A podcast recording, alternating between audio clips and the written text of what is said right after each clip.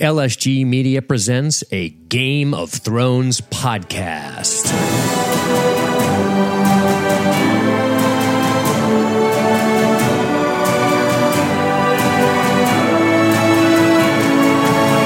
All right, Jessica, here we are. And before we start tonight's show, I have a question for you. Sure. Do you think that Westeros is going to see a sharp decline in rapes and a food shortage now that all the Dothraki are dead? I mean, I mean, the brief moment in, um, you know, uh, in Westeros must have really made it hard. It must have been hard on Winterfell. yeah. Must have must have been some bow-legged northern broads walking Oh around. my god! But good news, that problem has been wrapped up, and uh, All the Dothraki are dead. they're all gone. There's like five left. Are there? Mm-hmm. Okay. Yep, something like that. I saw a few ride back with Jorah, and uh, yeah. Well, yeah, well, it doesn't mean much. but they're gone. They're dead, and um, that's that. So Dothraki you're dead. They're done and gone. Um, and uh, here we are. So I'm happy to report that it is time to talk about the Long Night. Valar Morghulis. Truth be told, not that long. No, it was the shortest night of all time. Pretty- I've had longer nights in college boozing it up. Let me tell you. Pretty brief night, I'm going to say. so not exactly the long night we probably were anticipating. And right now, this is kind of interesting. We watched this episode separately. We haven't discussed too much about it ahead of time. I don't really know how you feel about it overall. Um, I tried not to betray too many feelings overall, other than to say I, I, I didn't find myself on either extreme, as there seemed to be two extreme camps, as the majority of people, and then the minority of people are people actually in the middle, which is hilarious. It's like a metaphor for life and everything right now. There's no middle ground, everything's extreme. And I feel like opinions are divided on this episode. Uh, people are screaming it's bullshit, 90% bullshit, whatever they're saying. And then people are like, it was amazing, it was awesome, I can forgive the little mistakes. So, how do you feel after watching The Long Night twice? Yeah, I just finished rewatching it. Um, I also feel like I fall down the middle of the camp. Um, when I was watching it originally, um, I went through the emotions of the episode where I was like, oh my God, the emotions of the episode. And then as soon as it was over, I was like, there were a lot of problems and I have a lot of fucking problems. And I started to like cycle through those. And then I spent the next couple of days like reading everything online and going through everything and being like, yes, I agree with these problems. But then the more people would talk about the problems, the more I'm like, now we're being nitpicky. This was a good episode of television. There was a lot of really good things that happened in it, and there were a lot of really questionable things that happened in it. Um, I have the same complaints about this I had about um, what's the episode called? Where they go Beyond the Wall Uh, yeah, Beyond the. Wall, Beyond the Sea. I don't know what the name of it is. I don't know the name of the episode either. But that episode where they all go beyond the wall. And I sat and said, look at this great episode we watched and where there was so much tension, there was all this, there was all that. And then we kill off Thoros of Myr. Really? All of that? We're apparently facing our greatest enemy in the history of everything that is so bad that they want Cersei to come and help them fight. And they kill him in like three hours, essentially, easily. And we only lose like three of my boyfriends. Sure. And one is Theon, who's not like a real boyfriend because he can't really be, even if I wanted him to be, which I did after tonight. Yeah, you you told me in very explicit terms that you were going to suck quote suck this guy off close quote, and I said, well, I sure did. I don't know what exactly you're going to suck off because I'm pretty sure Bolton robbed you of that joy. But um, and uh, Oh, and, I love uh, Alfie Allen. He is good. that Theon uh, that Theon's up there. But uh, so yeah, it's funny. You you can when you're watching the episode. So I watch this with uh, Lynn and Nate, who are in the chat. Hello, guys. Thank Hi, you for having me over and feeding me. That was Sorry very I sweet. That was very sweet of you. And um, I will say that while you're watching it, what's happening is you're being you're you're getting wrapped up in the moments because they're very cinematic and they're very exciting. And then and then you start to think back on it, which is what people do with a show like Game of Thrones. Game of Thrones isn't a show you just watch and then you go, cool, and then you go on about your day. Like most people don't go to work and go, Did you watch NCIS last night? It was a barn burner. Maybe they do. I could just be being an asshole. I might be being a pompous prick. But I feel like that doesn't happen as much as it does with a show like Game of Thrones. Call me controversial. And I think when you get people stopping to think about certain things, that that's what's going to happen. And when people sit down and they talk about TV shows, they're either going to start guessing what's going to happen, they're going to start wondering, oh, what's in the Tower of Joy? They're going to start thinking, oh, what's this big secret? They're going to start wondering, oh, who's going to die? Who's going to kill the Night King? How's that going to plan out? But but it's it's the other things that I think some people tend to think about too. They start to think about, all right, let's look at this episode as a whole and start thinking about everything we've seen in the show so far and how does it play into it. Like you, Jessica, I find myself going, there's a lot to like in this, and then there's a lot I don't like. And it's the same thing with the cinematography. There are moments where it is too dark, and then there are moments where there is beautiful cinematography to be had. I don't care what you tell me in an article on the internet. I, Mm-hmm. I literally don't care. That that's that director of because I've read all the articles about no, it wasn't too dark. It was too fucking dark. When the entire internet is up in arms because they're like, I couldn't see shit in your episode, you Mm-hmm. made a mistake. I'm sorry. I have a big TV. I watched this episode in fucking pitch black because I couldn't see shit. Mm-hmm. So don't tell me like, oh, it had to be darkness like a movie theater and then it would have been okay. Spoiler alert, it wasn't, okay? Mm-hmm. I watched it like a vampire and I still couldn't see shit. I just rewatched it with the light on just to try that. And guess what? That still sucked. Terrible, terrible lighting in the battles. Right. Really fucked that shit up. Right. The nerve to be like, well, check your settings. Oh, for your Oh, you should have a 4D TV. No, fuck you. I'm going to watch my Game of Thrones. I've been watching it for eight years. Don't you tell me I need a 4D TV or whatever to enjoy a battle, okay? I want to enjoy my death. Plus all the people who watch this shit on laptops who have supported HBO for fucking Yes, 10 years. Like you can't just you can't just shit on those people and say, well, too fucking bad. Like that's kind of a dick thing to say. But Yeah. he's also not going to come out and say, well, yeah, we probably made a mistake. Right? He's not going to do that either. I'd be like, listen, no comment. It was filmed the way I would have pulled a Belichick. I would have been like, we're on to episode four. Like, what do you want me to tell you? I can't. It is the way it is. all the Arya memes, like and the Night King memes, like after a sports game. Listen, it was a good shot. Okay, that's all I'm gonna say. Oh Yeah. my god, so good. I can't. They're so good. Yeah.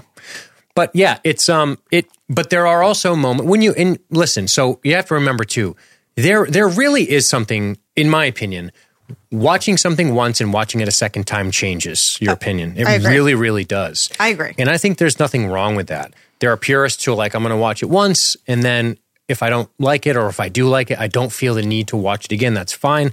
But obviously we're doing a podcast, so we have a bit of a different You watched it twice. yeah. I'm curious how it changed your opinion because it definitely changed mine.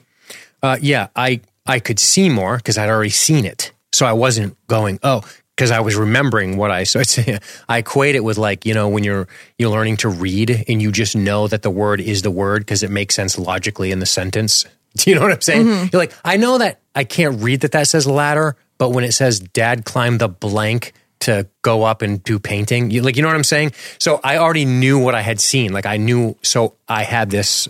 I was like, oh, okay, it's it's it's kind of like reading music. You're like, I know how this is the song goes, even though I'm not positive I can read that note. I know this is the note. So it's like that. Like I've already seen it. I kind of know it. So I go, oh, that's Tormund. I know because I wasn't sure at the time, and then I realized sort of after the scene passed that that yeah, was shit, that was him. Tormund, yeah. Do you see what I'm saying? So that's so the cinematography is a little easier on a second watch. Um, but you know, there's there's a lot of good stuff and a lot of kind of goofy stuff. Um, and and there's plenty to talk about here. Mm-hmm. How would you like to go about tackling this beast? God, I have no fucking clue. I Do you literally want don't to know. do you want to just talk about it? Uh, sure. Yeah. I got some notes. I did take notes when I rewatched it because, um, and you can about the battle, but I want to take notes about moments and little things in it that, you know, I want to touch upon. I do want to say to like you when I asked you what you thought the second time around and people in the chat, um, the first time I watched this, immediately while watching it, I was like emotional. And we all know I love Jorah, and I do also love Theon. And I'm gonna go on a rant at some point about Theon and like the Theon haters. And I'm gonna I'm gonna murder them on this podcast. So Why? Theon, the Just Theon spend, your, haters. just spend your time loving Theon. Don't worry about the haters. no, I'm gonna murder them all. Okay. I'm gonna kill them. They're gonna be dead. They're going to be a pile around you as you Yeah. die next Yeah. to them. Yes. Okay, In get the most beautiful cin- cin- cinematic fashion. Instead Um, of the Night King looking down on your corpse, it will be the listeners that you didn't kill. So while watching it and in those moments and like it finished and I was like, oh my God, I'm so emotional. And like everybody, you all fucking know I love fucking Jorah.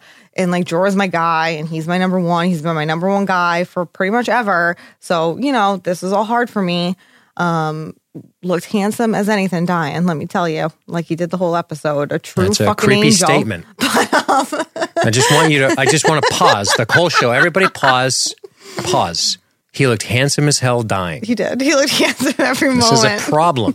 I just want to point that Um, out. so but as soon as as soon as it ended i was immediately like negative. Um, almost immediately. I was like enough people didn't die? What is the problem?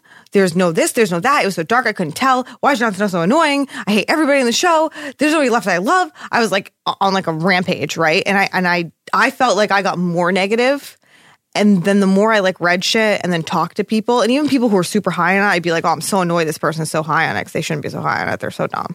Um, You're then being I re- judgmental and then I re listeners. and then I rewatched it, and I liked it better the second time around Mm-hmm. because I felt the second time around rather than hard emotion, and then to immediately like I hated it. There wasn't enough. Um, th- th- there were there were all these problems and just focusing on the problems. Just now when I watched it, I was like, there are a lot of problems, and every problem that I was pissed off about still exists, and I'm still mad about it. But I was so mad about those problems that I forgot about the moments that are really fucking fantastic in the episode. And just watching it again now, I'm like, no, there was some real, real good stuff here. Got it. There was some real good stuff. There was some real bad stuff too. Mm-hmm. Yeah.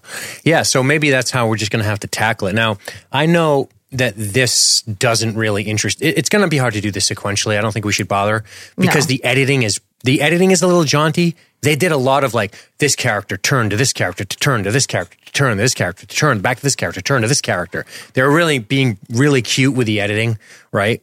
They they they were like when when um I mean in it and it looks it's a slick kind of transition like when when they're in the crypt and they have their moments, Sansa and Tyrion, they turn and then it's Jon coming out of the darkness and not them. Like they did a lot of cute little editing like this, but we're probably going to just have to talk about this at a high level and then talk about individual stuff and not worry about sequential stuff because it's it's not really plot. We don't need to be worried about plot. Does that work for you? Because Yeah, we're already kind of doing that. Yeah, yeah. I don't I don't know how like going through it sequentially is gonna be like, so then this person fought this person and like Jaime got swarmed by whites, Ho, ho, but then he survived. That's right. And then and then Jaime got swarmed by whites again, and then uh, he got pulled to the ground, but he survived, and we didn't Yeah. see how, but he did. And then Sam did the same thing because he's equally as good of a fighter. I think we know why Jaime survived because he's amazing. Okay, why did every single other person in the show survive? Well, I don't want to get off Jamie just yet. He's bold, he's beautiful, he's perfect, he's honorable, he's loyal, and uh, he's a true champion. So I want to, uh, I want everyone to just recognize that for just a minute because um, you should. I'm telling you what you should do and how you should live your life. Who I think are better angels and gentlemen? Theon All right, so let's talk and Jorah, about obviously. let's talk about the some of the stuff that I know some of the more nerdy of us will appreciate, which is let's talk about the tactics. Now listen, I am not prepared to drink. I am not a mil- I am not a medieval military history expert. I did I did take medieval history classes in college before dropping out of college, and uh, it was very enjoyable. I learned a lot about Charlemagne and all that shit. That was really cool. Battle of Hastings and whatnot. But um, it, it's the best way. This is going to sound really controversial, and I don't mean to make such a simple statement to make the show sound dumb, but I'm but, but I'm forced to. The best way to defend a castle is to go in the castle. That's not a crazy thing, right? I don't know. I don't know about in medi- medieval castles. Eh, eh, listen and we can say well it's not medieval it is based on medieval warfare okay yes dragons change all this but at the end of the day and i don't want to belabor all this bullshit but you defend a castle by going in the castle. And what they would do back in the day is they would siege a castle for months. Obviously this is different. There are whites they can make fucking body piles and climb up and get over the wall and it's going to be a lot quicker. But but very simple very simple. Watch Helm's Deep watch whatever. Yeah, Helm's Deep. all you need to do is continually fire your missile weapons in your artillery weapons put the trebuchets behind the trench everybody every every guy who thinks they know anything about medieval history is all going to say the same shit on every podcast so i'm sorry that i'm going to say everything they've probably already said put your fucking trebuchets behind your troops. They're indirect fire weapons. They don't need line of sight. And you should be pelting these guys for a fucking hour. Just keep shooting.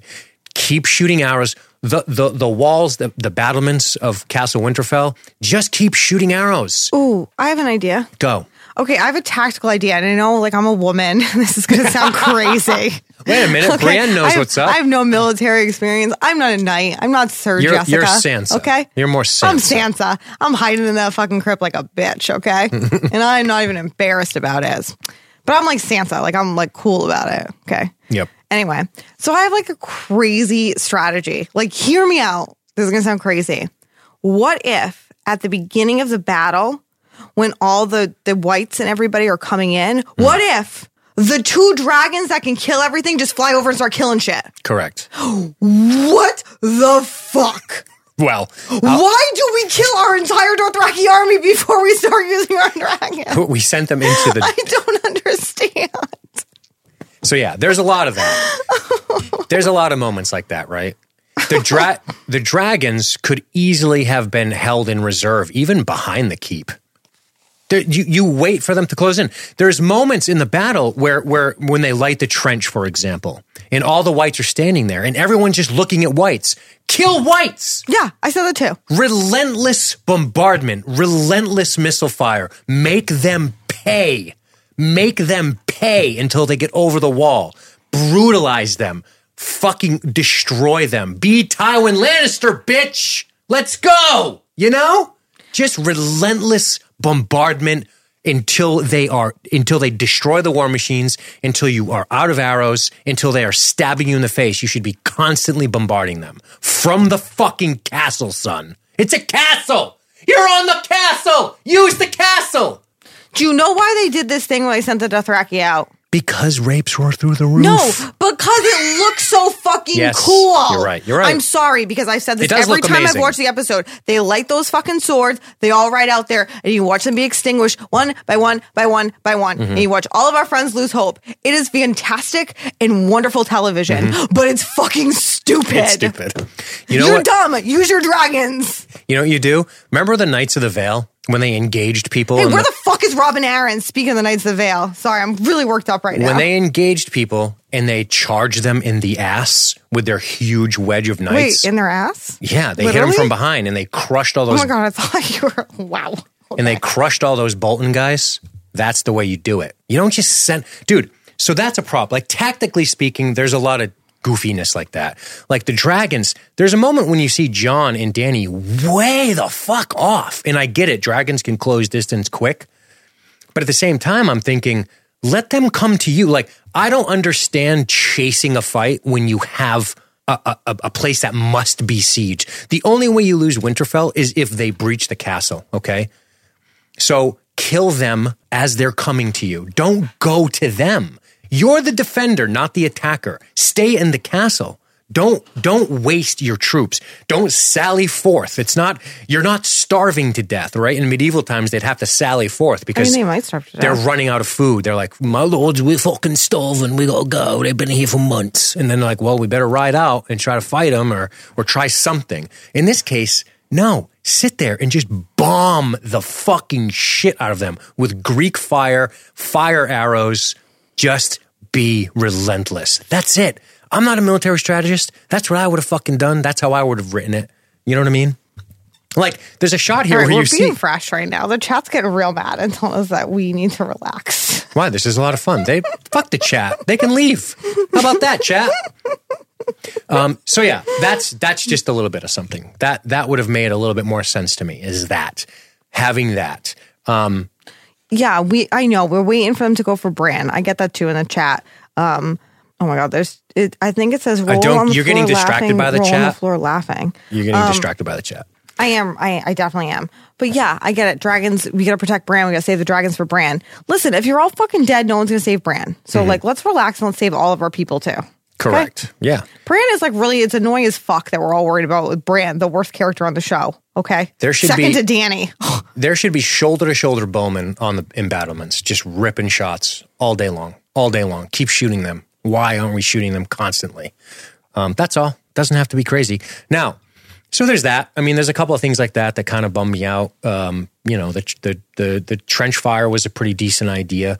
Um, I thought that you know you want to you want to try to keep them away from the castle wall. Of course, right? They're gonna they're eventually gonna breach it, but you want to punish them on their way in. You don't want to die outside and then let them come in. I mean, a lot of it's a moot point because I have so many troops, but and um, yeah, I don't know. You the the the Dothraki. So so let me. So this will be compliment. There's to be a lot of compliment sandwiches going on tonight. Okay. So the opening, the dread, the music that Lynn pointed out when I was at her house. She said like this. It's like this growing heartbeat as anticipation grows. It's really cool observation, right? And what I love about the open is the fucking white army doesn't need light. So that's cool, right? Take it. We can only use Helm's Deep as an example because it's a very epic castle siege. Remember in Helm's Deep, you you looked out over the embattlement and you looked out and you saw all the torches of the orcs. Yes, right. That's so cool. But what's almost even cooler is seeing nothing. It's pitch dark and they're just walking. They don't give a shit. They don't need to see.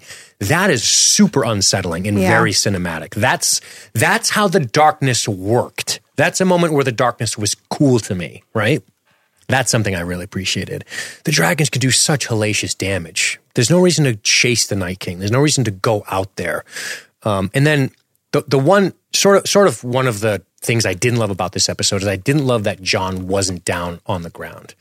I wanted like Dany has always done her shit with her dragons. Let her do her shit with her dragons. Jon, you learned how to dra- ride a dragon like two days ago. Yeah, Jon. Go down on the ground and do cool cinematic Jon shit with your sword and inspiring your troops. Stop riding a dragon. It's foolish. We don't want that. Life. Whatever. Like I don't even mind that, but it's like, dude, you you like this is the thing you've always done. These people like look to you. You're a leader. And and yeah, we have Knights of the Vale here, we have Northmen here, we have, you know, Jaime and Brienne and, and, and stuff here, and all these other people here and a lot of Northmen. Like, be out there, Jon. Sansa's in the crypts. Be over there, be on the ground and leading your people. You know what I mean?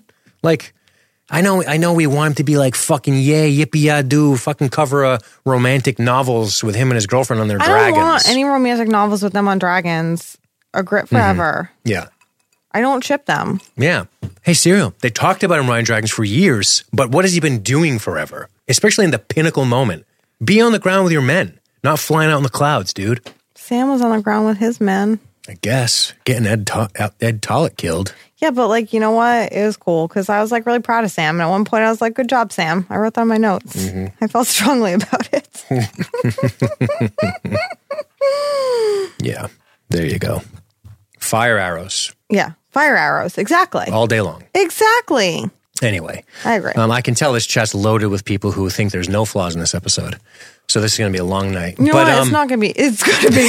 It's going to be. long, guys, no pun like, intended. perfect. But guys, it's, going to be the long night on this podcast. the long night.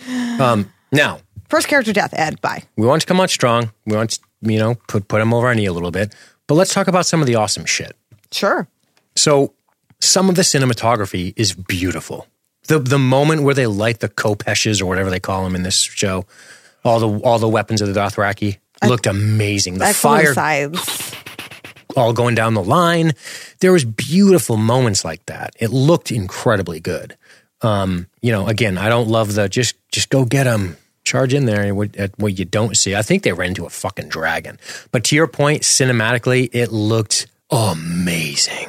The Dothraki when they go out there, yeah. Oh my, oh my god. god. it looked so awesome. It was it was terrifying. It's terrifying. Yes, it is that's, very scary. That's where you know. Again, we've talked about the darkness, the brightness, the contrast, all that bullshit. There are moments when it works for us, and that's a great moment where I think it really works for us. Yes, is that um, that that sort of wedge going out into the into the night and just being snuffed out. Man. For sure, that looked wild. Um, there are there's there's a lot of cool moments like this. There's a lot of really awesome looking things to talk about. But what what are what are some of your opinions on the death count? I know this is an issue for you. Oh, big issue. Mm-hmm. So this has been a problem of mine um, since last season of You, Game you of were talking about at the beginning, but we kind of got off it. Yeah, this is a thing that's a real problem for me. And don't get me wrong, I don't want to watch The Walking Dead, where like your show is based on the fact that you kill your characters. Um, but I also don't want to watch. In the uh, this is going to sound wrong, like Ben Peru. Please understand what I'm saying. But I also don't want to watch the X Files, where I know that my characters are untouchable. Correct. Do you know what I mean? Yeah, because that's that works for that show. That doesn't work for this show. right. Right. I've watched a show where you gave me a main character season one and you killed him in episode nine. You didn't even wait till the fucking finale and you killed off the hero of my show. Okay. I watched you kill everyone I love at the Red Wedding. I I That went through you killed fucking Joffrey in episode three of a season. Mm-hmm. Okay? That's what a show does in a fucking finale. So so hear me out. This show has taught me we don't kill people for the sake of killing people, but we are not afraid to kill someone you fucking love. Ygritte, another great example. Mm-hmm. When it is what needs to be done and what fits with the show. This is a world where nobody is safe, okay? But not in the way The Walking Dead does it, where they're like, no one's safe. Let's fucking kill everybody. I don't watch Walking Dead anymore, so I don't know if it's true. What this show has done, I feel like it started last season, and I know I complained about it last season because I know when they went beyond the wall that this was my complaint that I had. I feel like that I've always watched the show with this dread that any of these characters could die at any moment. And the fact that I don't feel that way anymore is problematic. And when I watched that that episode where they go beyond the wall and everything, and only Thoros of Myr dies, I was like, this feels cheap to me. Mm-hmm. And it feels too cute and problematic.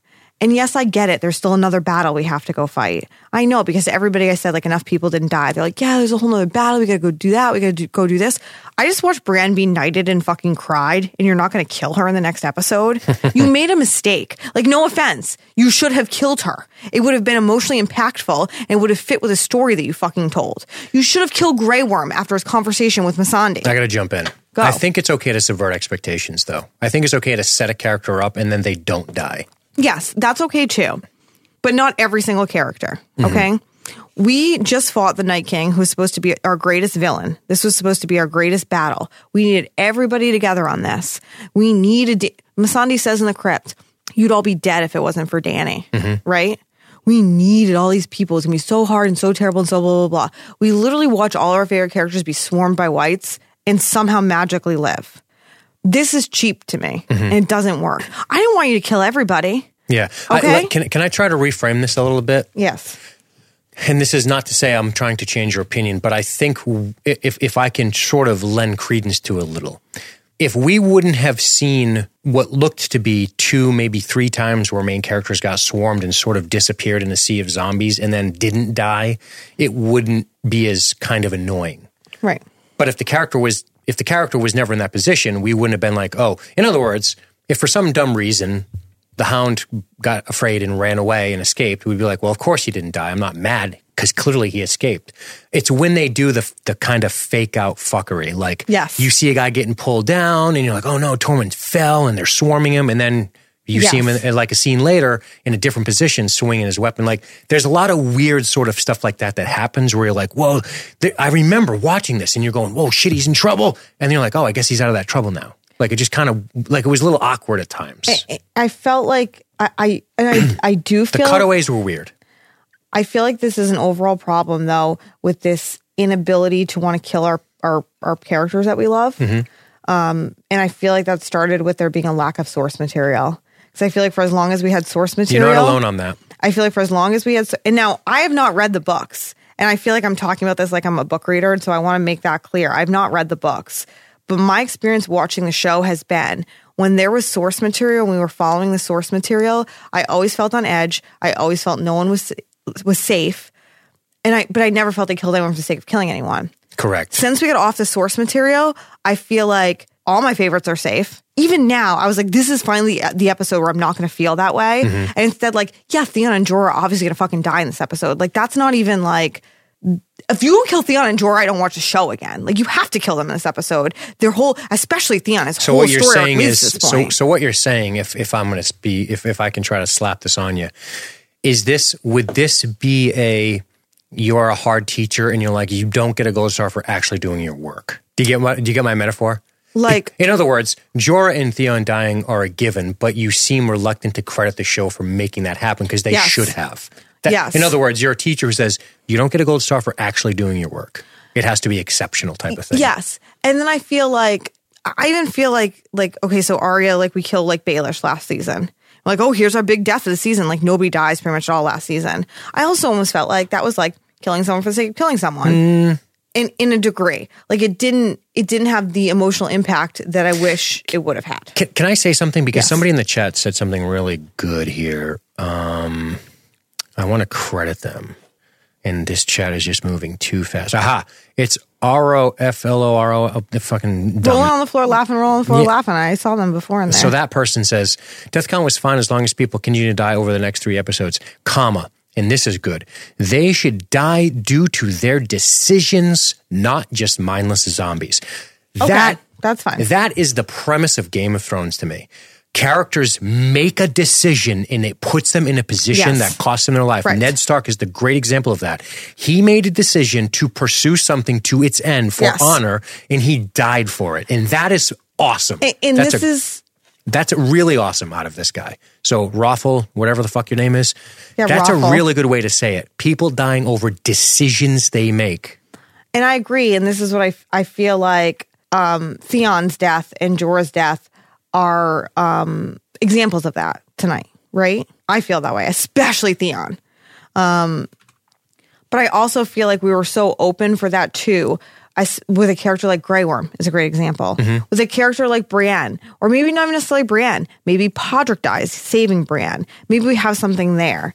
I and I get it. Someone said like Cersei's going to kill Brienne, and then Jaime's going to kill Cersei. There's going to be a whole thing, and I get that too. Um, I get that. I get that, but I just feel like this battle is a little cheapened by the fact that I I feel like it was like Glenn going under the dumpster. Eric, A lot of it. In the chat says, how many more characters could die without hurting the impact of having them all die? That's a really good question. In other words, when does it just become schlock, right? That's a good question. Yeah, and I agree. And I'll tell you one. You you would have given me one more solid death, and I would complain a lot less. Okay. Ideally two, but one. Like like one like mid mid range death and like a solid death. Like kill me another like Lyanna or Edd or like someone who's not like a huge main main main character, and then kill me off like a Brienne or a Grey Worm or a Podrick or obviously it's not going to be a. Jaime. A Tor. Yes, here is the moment Tormund- you missed. Yeah. Tormund sacrifices himself for Brienne. That happens in this episode, and is that not incredibly emotionally impactful? Is this not where Tormund should die fighting the Whites after all this time? Isn't that a great character arc for them after that moment he just had with Brienne, where we obviously see Brienne is in love with Jaime, but Tormund's in love with Brienne? It's a whole thing, and then he sacrifices himself for her. How did you miss this moment? And yeah, you can do it in two more episodes, but why didn't you do it in this one? Mm-hmm. Tormund should die fighting the Whites. He shouldn't die going to King's Landing. It's just, it doesn't fit with his character. He should die in the fucking North. And I'm sorry, I really feel that way. That's a great fucking example. I should write this show. Yeah. Um, Nate was the, I, th- I think death math is kind of silly. I just want to see a good story. That's the way That's I feel That's also too. true. That's the way I feel too. I don't care about numbers. I don't care what numbers either. I just felt like it was cheap to me, the way that it was done. Yeah. That's how I felt. Yep, I get what you're saying there. Um, so yeah, I think uh, take a breather. I think it's uh, I think it's important to tell a good story at the end of the day, right? You don't need a million character deaths. Ned Stark's death is still one of the most impactful of the season, and it wasn't like this big bloodbath that you know we we knocked off some characters we didn't really care about, and Ned fucking Stark. Um, I don't. I, I think what happens is when you put a ton of heroic characters into this particular situation, and they are facing overwhelming odds, and the story kind of gets built up. I think you think we're going to kill some pretty big time people, Yes. and it's going to impact the story, and it's going to make sense. I think that's why. Let's so so let's talk about a very positive thing with Theon Oh, God. what a great story death and that's that's a great way to talk about it story death i don't care about math either i don't care about the number i care about how it makes it in the story going back to Rothel's thing he said it's all about the poor decisions or not even poor decisions maybe a, maybe the right maybe the honorable decision is what leads your character to death and that's what's so fucking cool about it right you made this honorable and good choice and you died for it. And that's the way it goes.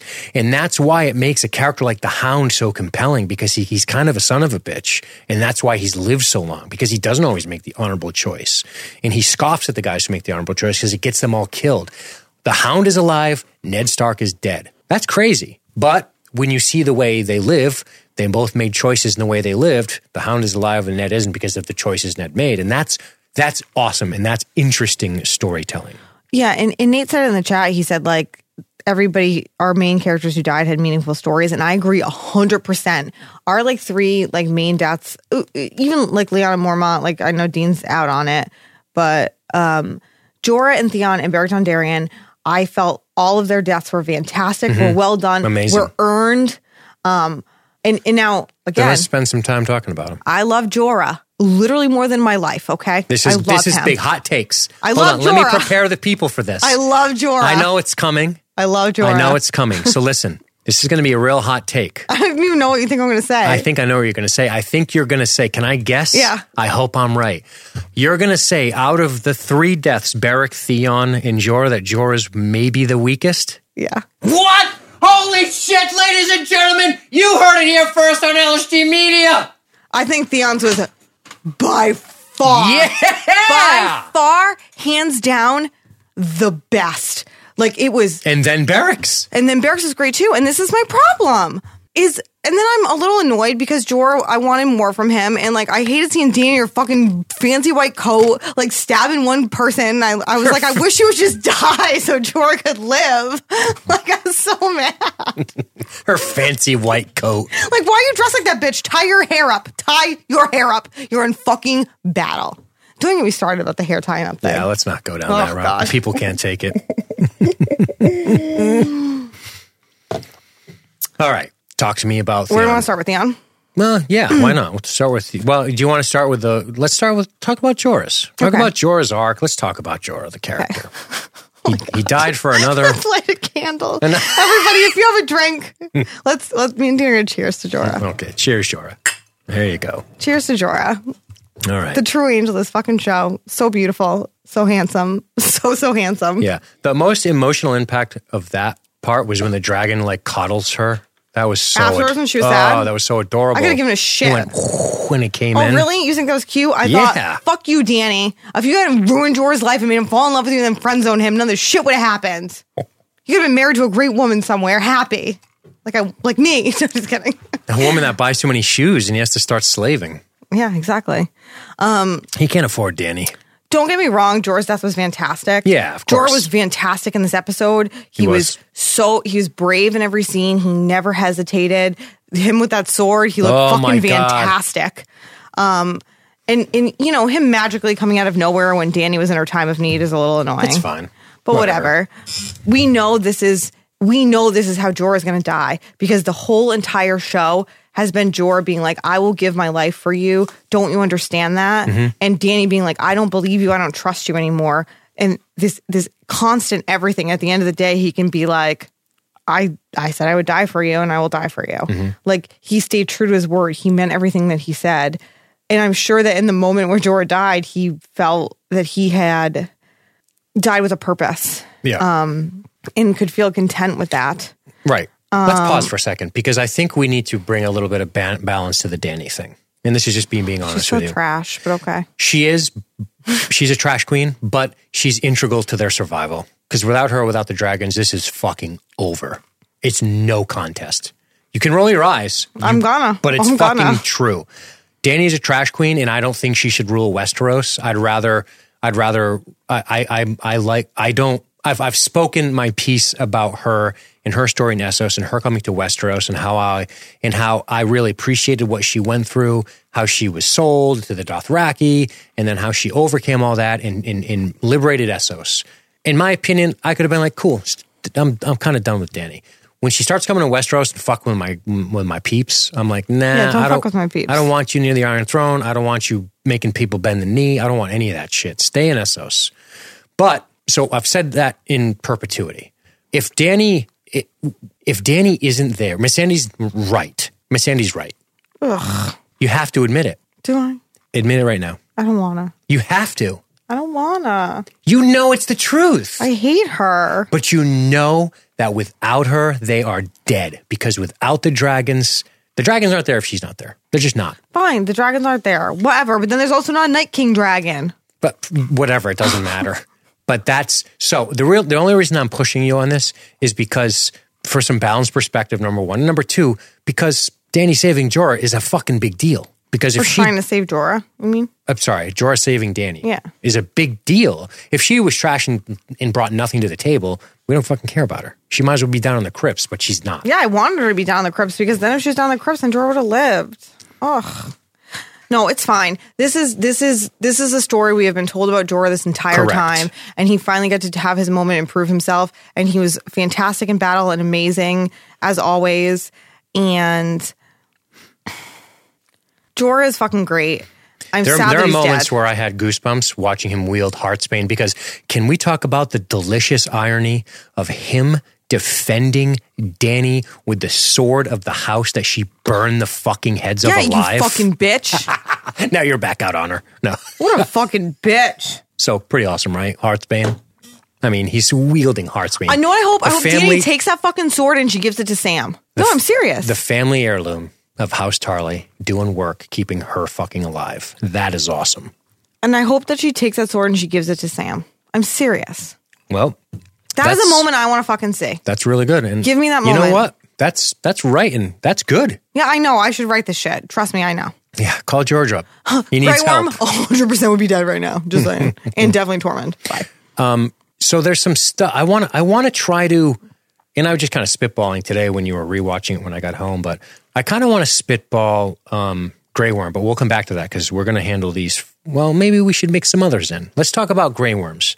He got a lot of very close shots, and there are moments where I thought to myself, "Is is there fear here?" Because that's kind of cool. It's it's Worm's almost scared, yep. It's almost like character development for him. Yes. And that's what I liked fucking about it. percent. It made him more interesting. That's the only reason I would be okay with them not killing him. Me too, because it, it's it him not dying is a is a flipping of the script in my opinion. I think everyone thought the Unsullied are going to get overrun eventually, and Graham's going to die. And because they don't care, they're just, they're essentially like, you know, uh, guns for hire. Like they're they're there to do battle. There's no emotion behind it. And I think his relationship with Missandei and the conversation they had, and then talking about, oh my god, I can't believe I'm coming around on this right now. There's just- Yes! Yes! Ladies and gentlemen! Ladies and gentlemen! Grey Worm fan coming in. no, hot. no, no, I, no, I'm not a Grey Worm fan.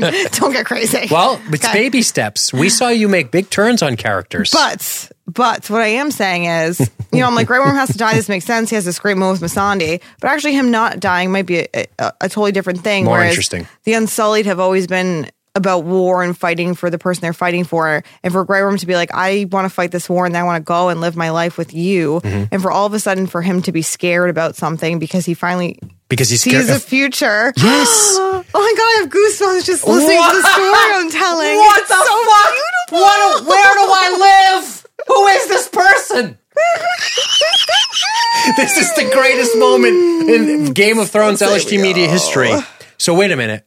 I want you to say with me into the mic, I'm a fan of Grey Worm. No, I'm not. I'm Okay, I all right, said, all right. seriously, Peter Say- Grey Worm. I say- said, say- it's a plot line. Say, I'm starting to find Grey Worm interesting. Say it. I'm starting to find Grey Worm interesting. Wow! That's all I'm gonna say. What the hell? This is raucous good He's only time, got three guys. episodes left. I never even need to see him again. Honestly, at this point, He might he's live. At, he's at the highest. I'm convinced he might not die. that now. would be problematic for my Deadpool, which I can win money for. Ooh. well, I'd like that two hundred dollars. That cool two hundred dollars. a pound of pound of flesh, as they say. Get your pound of flesh. I like that cool two hundred. But anyway, this is this Nathan the Bizarro Jessica. That's my doppelganger. she didn't think Jorah's death was the best, and she's starting to think Grey Worm is interesting. Ladies and gentlemen, Don't don't ever for a second think that I don't love Jorah more than I've That's not ever what I'm loved saying. anyone in my life. Okay, except for my dog. like let's just remember that. awesome. yep. Yeah, he he in that moment, I think he thought, "What am I doing here?" Why am I doing this? Yeah. Yeah, I think he I think he had a moment. And you know, he's he's not he's not a we're not saying he's being cowardice, he's being a fucking person instead of uh, this robotic I am unsullied, right? He's now like a like he's starting to think. And I think the close-ups on his face are are are good choice by was it Sapochnik a good choice to be like he's really thinking about this. He's really considering this. All of a sudden, he has something to live for instead of living to die, living to serve to die. He's not that person anymore, and he hasn't been for a while. And I think that's an interesting subplot, man. It really is awesome. Yeah, it's a little too late for it, but that's cool.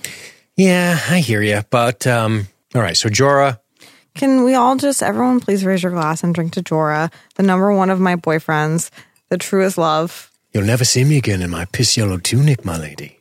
If someone wants to send me a Jorah like poster in the mail, like you can do that, and that would be cool. Yeah. I wouldn't be upset about it. Okay, he's still my number one boyfriend, dead or not. And his eulogy goes like this: Jorah Mormont, I'm sorry you fell in love with a trash queen, and she was a bitch, and she friend zoned you. But you were the most noble and wonderful and most handsome in all of Westeros, there you go. in all of the Seven Kingdoms. Here, here. We will miss you forever and always love you. Yep. It's good stuff. And I did wear my House Mormont t-shirt when I was watching the episode because I knew he was going to die and I wanted to support him. All right, let's talk about the death of the other Mormont, and then we'll get back to then we'll get to Beric, then we'll mix somebody else and then we'll get to Theon. Yeah. Oh, oh sorry. there are no fucking Mormonts left, guys. Glad I wore their shirt. Look at people are putting up glass pictures in Thank the you, chat. you angels. I got whiskey too for Jorah. Whoa, here, I got here. wine for Jorah because I don't drink whiskey. Elijah Craig on the rocks tonight because I'm a big vagina. I don't um, know what that means. It's not neat. So Nate- Jorah, friend of the Seven Kingdoms. Yeah, he is. All right, Hi. let's talk about the Lady of Bear Island. She's gone. I like her. I like that she fought the whole episode. Mm-hmm. Um, I like that she knew it was like insurmountable odds. She knew she was not going to win this fight with a giant, but she still fucking went at him. Well, he came at her. Well, she went at him too. Yeah, you're. Oh yeah, she charged him. Okay. Yeah. I just watched it. I saw it happen. Um, there's this moment where the giant breaks through the door Mm-hmm. and he gets into the uh, into the keep area and he just backhands her and I went, oh, oh shit, that was incredible. I thought they unceremoniously killed her, and do you know what I said to myself? Bravo, Game of Thrones, an unceremonious. Oh, so you didn't like that there was smashing of a, a beloved character smashed to death in one fell swoop. That's ballsy. someone who wasn't even supposed to be a character. Right, right. And, Like, you know what I mean? I love that. Like the characters who weren't supposed to be and they became. Like, Yeah, Because we love them. Like Yep. little Lyanna Mormont. Um, yeah, so she could just die like that, but that would have sucked. And she was a kid. And like, people don't want that shit. I know they they'd rather watch her get crushed to death in its Yeah, hand. but also kill a giant at the same time, I okay? get what you're Uh-huh. saying, but it would have been cool for that. That like I I don't know if I, I I this is one of those where I'm like I don't feel like George R. R. Martin actually writes it that way. No, he would have never done that. It- yeah, that, 100%. If that feels kind of like showy to me. that was very much a non source material type of thing. Right. Um, I like that she so so taking the fact that she didn't die from the backhand, which would have been a, a pretty bold move. She decides that she's going to charge the giant and represent Bear Island with great honor and ferocity, like a bear. Yeah. And um, when it picks her up and you see her face because you know it's crushing her, that was pretty devastating. Uh, yeah. I will say that that was that was something like just. I was like, It was crazy. Lord. And then she drills it in the eye. Oh, I like um Elliot um Robinson says her visceral scream was awesome. Yes. Yes. When she screams and fucking runs at that giant, I am like so pumped. I can't even tell you. It was pretty intense. It's so good. it was pretty intense. It's so good. yeah, the crunch edit 4141 in the chat saying that's what I was talking about. The crunch. Just the oh brutal. But so Bear Island, man. They're gone. There's no more Mormonts. They're dead forever. Did you think Mormont was in trouble this episode? Le- sorry, Lyanna. I know you thought Lyanna. Sorry, I know you know, knew Jorah was doomed. I, I thought it kind of depended on the death count. I didn't expect with a really small death count for her to necessarily be amongst them. Um, if so, I had a a Deadpool at work where we had to pick who lived and who died. Um, and Lyanna actually was not on the Deadpool um, for weird reasons. Basically, the guy who ran the Deadpool just had a baby and he named her Liana, like Lyanna Mormont, and he said he felt weird putting her on a Deadpool. So she was not on it. Um, if she had been on the Deadpool, I think I would have picked her to live. Just because I'm like, how brazen are we gonna get with killing off young people? yeah, yeah, I get you. So I probably, I think I would have picked her to live. So I think I'm glad she wasn't on the death pool because I don't think I would have picked her to Nice. die. So I would have lost those two points. Let's discuss the really incredible. Let's just talk about the whole section with Arya and the library and the sneaking, and let's talk about all of that stuff. Yeah, I thought Arya was going to die. Briefly, Me too. it scared I, me. I had a couple moments where I was like, "Uh oh." a lot of fucking tension for me in um, these scenes with Arya, um, and a lot of great moments with um, the Hound, and obviously Beric, which we're going to get to. But um, I-, I love Arya, and Arya's a great character, and I loved Arya in this episode. Um, the stuff that she learned in these episodes where we bitched and moaned and bitched and moaned, and we were like, "What the fuck? This is so boring. We hate Arya now. Why is she doing this shit that makes us want to kill ourselves?" And the answer is this episode. You're right. It's not her killing Walder Frey or killing Baelish. That was cool though. although that shit Walder Frey's cool. death was very satisfying. Although that shit is cool. But we watched her do all those all of that for all that time to see this episode. Her sneaking around in silence in that library, Mm-hmm. get, trying to get away from them. Her sneaking up on the Night King. Her being able to kill these people without thinking twice about it. Mm-hmm. This prophecy, Melisandre's prophecy about who she's going to kill. Um, ending with like, oh, in the blue eyes. Mm-hmm. Wink, wink, nod, nod. You know what I'm saying? Yep. So Elliot uh, Elliot J Robinson brings up a good point in the chat. She seems to be mercilessly cutting down a bunch of them outside, yet struggles with ten in the library.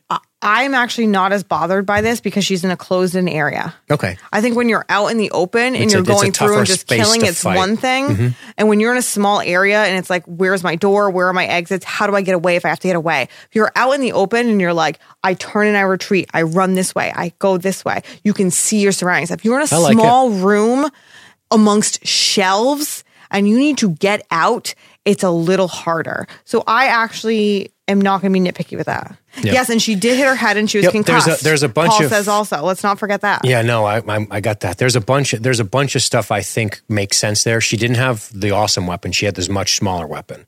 To your point, I think is probably the best point, which is she has spatial awareness of of of the enemy. I can see them all outside. Here we go. I'm going to start engaging them with my pole arm. Cool. Ping, ping, ping with my fucking crazy assassin training. You're in the library. You hear noises. You're not sure where they are. You don't want to just jump out and then you get stabbed in the back. Two more rushing from the door. Suddenly you're boxed in. So I really like the fact that she was trying to evade them and get away from them when she found herself in the library and she's like, fuck, they're in here too. I got to try to get out of here because I don't want to get into this engagement in these tight quarters where I can't see everything. I totally agree with you on that. So I didn't mind. I don't. I don't mind that discrepancy so much. and she did, as it's being said, get her fucking head rocked into the stone wall. Ouch. Which was smart, I think, to give her that like disadvantage almost. Um, Uh, Eric in the chat says they don't tire. That's one advantage we never ever talk about enough. Erica. sorry, they're relentless. They do not suffer from fatigue, and fatigue is a major battle, a, a major problem when it comes to this kind of fighting. Mm-hmm. You know, uh, you siege a castle for a long time, people start getting fucking Your tired, adrenaline will run out too. Like Yeah. the people have adrenaline or go go go, it will run out eventually. and the fear and the fear is exhausting. They don't have fear. Mm-hmm. That's the other thing. They don't run away. They don't break. They keep going.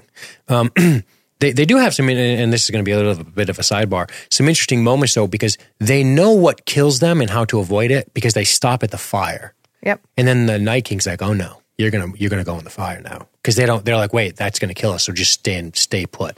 I like that too when they make the tower over the fire. it's a great moment. yeah. Um. So Arya, the Hound. The, oh, this is all kind of part of that same sequence.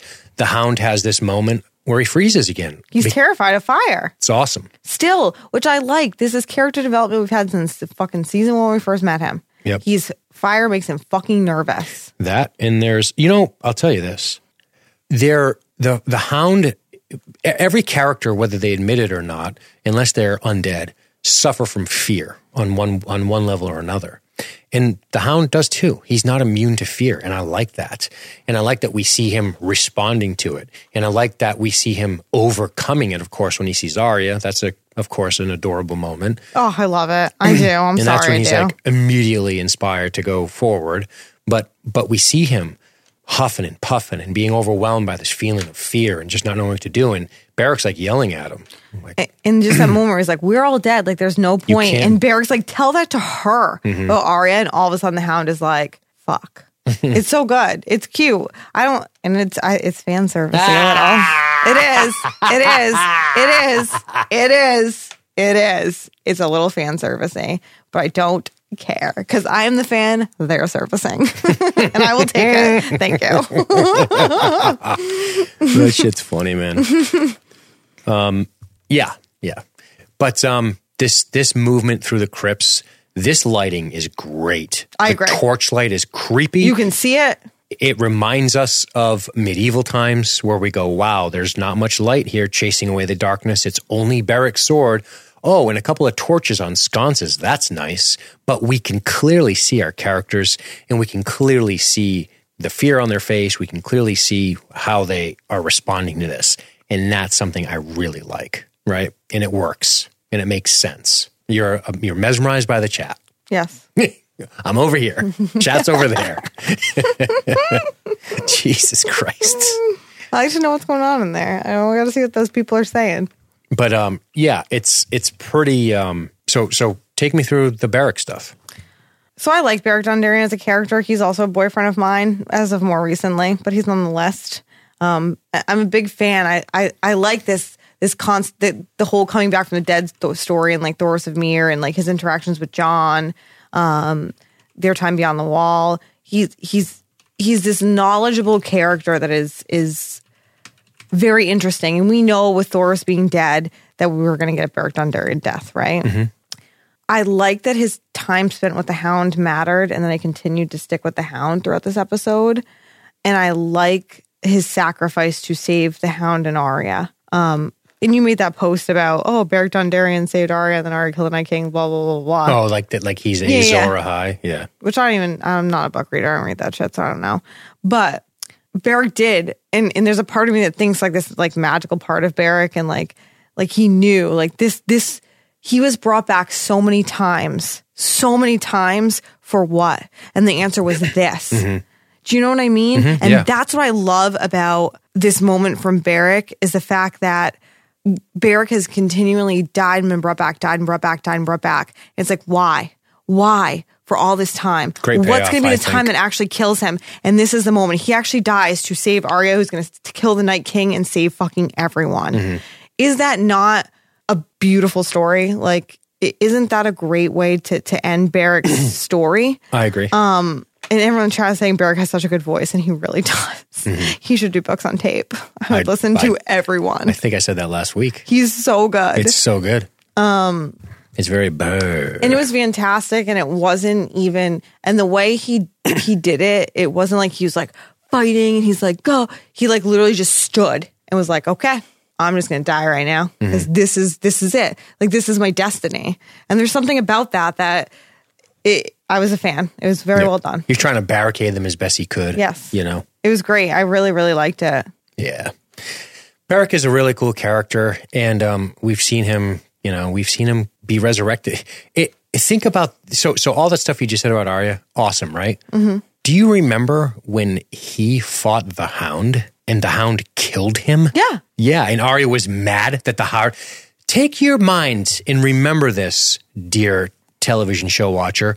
Once upon a time, Beric was fighting the Hound in a trial by combat, and Arya was so hopeful that the Hound was going to die because he's a bad guy. And then the Hound kills Beric. Thoros resurrects the Hound, uh, Beric, and the Hound goes free, and Arya is so mad. Think about where we've come in this show. Talk know. ab- that's good writing. Yes. That's that's good character development. That Yes. is really slick. Yes. Okay. That is awesome.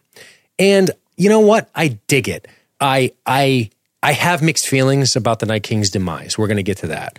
But I do like that his he he always said, "I don't know what my purpose is. The Lord of Light will tell." Like he didn't know. He he just knows. but that was it That was and it. And then he knew in that moment that was his purpose i know One- peop- people Beric was a season one character i know i get it but we didn't really get to know him until the last few seasons Right, right. He he's he's interesting and he and he is he's been around forever and he did this thing where he decides that he's you are distracting me with a chat now. that was just a good comment i want to read Go ahead. Um, Danny C says Arya was in a room with th- with people who all used to be on her list, and they all saved or motivated her in different ways, which is so important. Like literally, these people she wanted to fucking kill either saved her life, did whatever to to get her to the place where she was. To I don't know, it's really well done. It is, yeah. It's it's rewarding. I liked Beric. He was a cool character. I agree. And um, it, it's funny. This is, you know, this is one of those things where if we want to be realistic about our own criticisms of certain things in hindsight, we can we can start to see the bigger picture, which is kind of what I said about the second episode. Some people who are down on the second episode, nobody's talking about episode two anymore, right? They're Yeah. talking about episode three. Yeah. This is my point. We are very we have very short attention spans with some of this stuff. Think back to when we were just talking about when they go beyond the wall. One of the things we said is Beric should have died. What the fuck do we know? This makes more sense. Beric didn't die there for this reason. And, it's- that's great. I'm I'm do- happy about it. Just like some of the characters we were saying maybe should have died, maybe we'll have more rewarding deaths in two episodes. we'll see. They better. but do you see what I'm saying? Yeah, and if they do, then I'm sorry for everything I said. You don't have to say you're sorry. I'm just saying that's why I think it's important that we have to sometimes keep an open mind with this stuff because we are taking each week at a time, whereas the show has been, it's done. It's in the can. It's over. So sometimes something three episodes ago that we we hated in retrospect goes, oh, well, I guess it does make a little bit more sense here. That's not to say you let them off the hook entirely. I'm not saying that. I think just- we will be more forgiving on it. I think I will be. all I'm saying is sometimes you have to go back and think about it and look at it at the time and, and, and know that you're only seeing it in the moment at that moment. And that's all you have. You're, you're looking at it up to and at that point, and you don't know anything that's coming. You can speculate. Sure, Brienne gets done. Is she going to die? She doesn't. Oh, okay. Well, something crazy is going to happen with Brienne probably. And that's just the way it goes.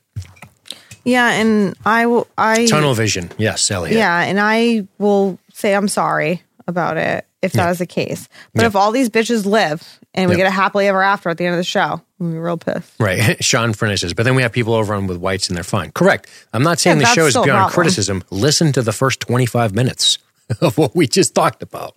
But I'm saying sometimes if we want to ratchet it in a little bit, think about it a little more reasonably and have a measured response to it. Mm, you start thinking about it that way. But Beric's death, I agree, very rewarding. It, and it brings up another point of this episode that I want to talk about. No death speeches Yes. and no leader speeches. Thank God. yeah, I loved it. I didn't want any of that shit. It's done. It's been destroyed by Braveheart, Gladiator, Lord of the Rings, and every other fucking thing that's come before it.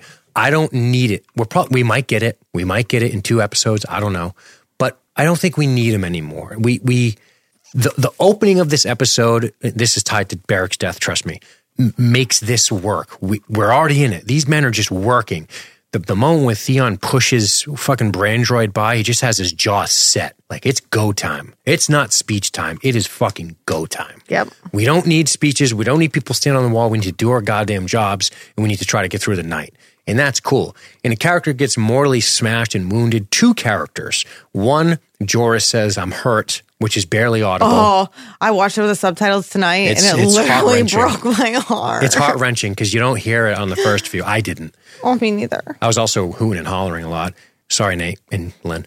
Um, and then on the second one, it was Beric. He he's it says inaudible. Like we don't know what he says. He tries to say something to her and he doesn't.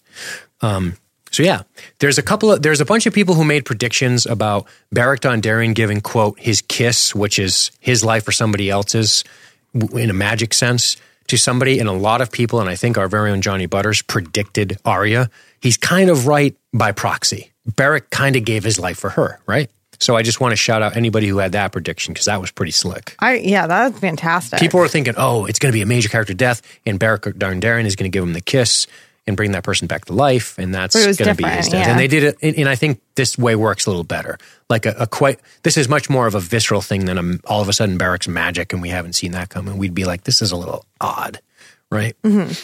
So yeah, good stuff like that. Um, well, we talked about Lyanna. We, we talked a lot. Do you want to talk about your man? It's going to be hard for you. See, we can't call him my man yet because All right. Jorah's still my man. I get it. Okay, Who is this? Is this like your the brother you wish you had? Kind of. Theon. Yeah. what do, what do you want to call him? I don't know. I just love him. He's not a boyfriend though. He's kind of a boyfriend now. Hmm. I mean, he can't really be a boyfriend. Okay. Here's the thing about, all right. Here's the thing about Theon. And I'm not saying this about any of you all in the chat, but I'm just going to say in general. I have spent so much time. Wow. Elliot's. Elliot in the chat. He Wow. does finger his sister, so dot dot dot. Wow. Holy shit, that's savage. Well played, sir. That's Wow. funny. So Okay, I, then. I read in the chat because it's funny. funny gets you funny and and and, and uh, uh, observant gets you shouted out. Nothing else. anyway, Okay. I have spent a lot of time, as you all know, I'm very fickle and I change my opinions on characters pretty much every day. And Theon has been part of your charm. has been the the most um, tumultuous, like back and forth of a character of hating him and then feeling bad for him, then hating him and then wanting him to do good and him not doing good, then being be like fucking kill him, and then they don't kill him. This is a great example of something. I'm like, why did they fucking kill Theon? And this is why. And it was worth it. I felt like there was a great payoff. I, I sit and I talk to people, and I feel like they're people who just aren't as smart as me. Um, just kidding, but really. So, for example, I'm at work and we're all talking about Game of Thrones. Okay, bunch of people at work talking about Game of Thrones. People who like watch it casually while they're just drunk, hanging out with friends. People who watch it a lot. People who read articles. People who don't. Like it's a whole different group of people. And one person I work with was basically like, I'm glad Theon was dead. He was an awful character and deserved to die. I'm like, yeah, but Mm-hmm. A lot of the internet is saying you that. think he redeemed himself and don't you think there's a story arc there and a thing that mattered and he's like no he fucking sucks i'm like you're stupid i hate you Mm-hmm. um but okay i'm not going to argue with you because you're too dumb for me to argue with you but i'm going to talk about this on here okay i'm going to give my my theon eulogy Mm-hmm. theon was somebody who was taken from his family he was essentially raised as a like what a captor of a captive of the starks but they were the only family he knew he tried to get back his own family by doing things like trying to impress other people by trying to take Winterfell, lying about killing um, Bran and Rickon or whatever the fuck he did. Um, he is then taken captive. He's tortured by Ramsay. Mm-hmm. He essentially develops this fucked up weird Stockholm syndrome where he's like Ramsay's little slave. Yara tries to rescue him and he won't go. Sansa's there and he essentially does not protect Sansa. He doesn't take care of her until eventually he does and he helps Sansa escape. He comes back. He reunites with Yara. He helps her against Euron. He lets her take the Iron Islands because he knows that's not for him. And then this final moment at the end when we're all like, okay, this could be the end of the world forever. What do we do? And he's like, I want to go fight for Winterfell. And he goes and he wants to fight for Sansa. And he stands out there in the Godswood and he fights until the last second. And when he looks at the Night King and he knows that he's going to die, um, th- there are a couple things I wrote about Theon, and I want to find them. Earlier in the episode, Bran says to Theon that everything Theon did brought him to where he is now, which is home. Mm, that's huge. Okay. And that matters to Theon. It matters to us as viewers. And it should make you understand that, like, yeah, Theon's a piece of shit. We're never going to say he wasn't a piece of shit. But if you can't look at the story arc and, like, find something out of it, then that's a problem. Or it's not a problem. It just is what it is. It Um, is what it is. Um, Theon getting overwhelmed. I just want to find fuck where I wrote this. This is my problem. Okay, so it's a bunch of dead people all around. Night King rolls up, um, and this is the thing too. We've watched Theon fight and fight and fight and fight and fight, and it's the fucking Night King who's going to kill him in the end. of all Doesn't that people. mean something? And Theon knows he's dead, and he's fucking scared, but also at peace. Um, and Bran says, Theon, you're a good man. Thank you. Which is essentially Bran telling Theon, you're dead, but it's cool. And Theon is ready. Like he will die for fucking Winterfell. And like I wrote in my notes, Alfie Allen is a fucking treasure. And I mean it. He's so good. His face, this is some of the best acting in the entire episode, is his face in that moment where he is about to fight the Night King. Where, where like I said, he is scared, but he is peaceful mm-hmm. because he's home and he's dying doing what he wants to be doing protecting protecting his home and, and and he can be at peace with that he can say i went through everything i went through i did the horrible things i did but i know at the end of the day that this is where i ended it I, look at it like look at his fucking face i can't dean's like playing it on the screen right now it is The YouTube people can see it. it is it's fantastic. Alfie Allen is such a good actor. We do not talk about him enough because Theon is not a big enough character and most people hate him all the time. He is amazing and and I will sing his praises all day. This death was fantastic. It was beautiful. I have nothing bad to say about it. Love him. Bye. Got it. I want to cry just talking about it. Oh, I want to cry. See Dean's Planet. I want just like oh, gives me Do you do you um Do you not? So I typed in Theon's death in Google search just for fun. I'm not going to allow this to derail the show, um, and I really don't like promoting news websites. Uh, but, but there's an article on CNN of all places. Theon's redemption shows the flaw in Game of Thrones. And this lady, Kate Maltby, writes about how I'm wicked he murder her. writes about how wicked he was and how we're all duped by the nonsense of this whole thing because of all the horrible things he did. So if you guys No. want a real treat, um, yeah, decapitated the master at arms, um, he murdered two farm children. but we can love the hound. Exactly. Like Th- this- this is the problem with this kind of moralizing. This is the whole point because we don't love Theon enough because he doesn't have a penis anymore, or whatever reason it is. Let- give me a minute, if I may. okay. This is the problem when you start moralizing about Game of Thrones. You start to realize every character has done some pretty horrific shit. Does that excuse them? No. But it means that they're people in the positions that they are in doing the things they do. I feel like we spent a lot of time talking about this very thing on the podcast, so I'm definitely not going to do that tonight because it's exhausting. But if you start looking deep enough, you start finding all kinds of crazy shit. That's all I'm going to say. I think Theon's character is written as a very interesting and a cool redemptive story. A man who was basically a ward, right? Yeah. He was given away by his dad because his dad decided to start a rebellion and they gave him up as a hostage. And of course, Ned took care of him. But, and then he becomes, he gets into this crazy situation with his father. And his father wants him to do X, Y, and Z. And he doesn't know what to do. And then he ends up a prisoner of the Boltons. And that's never fun.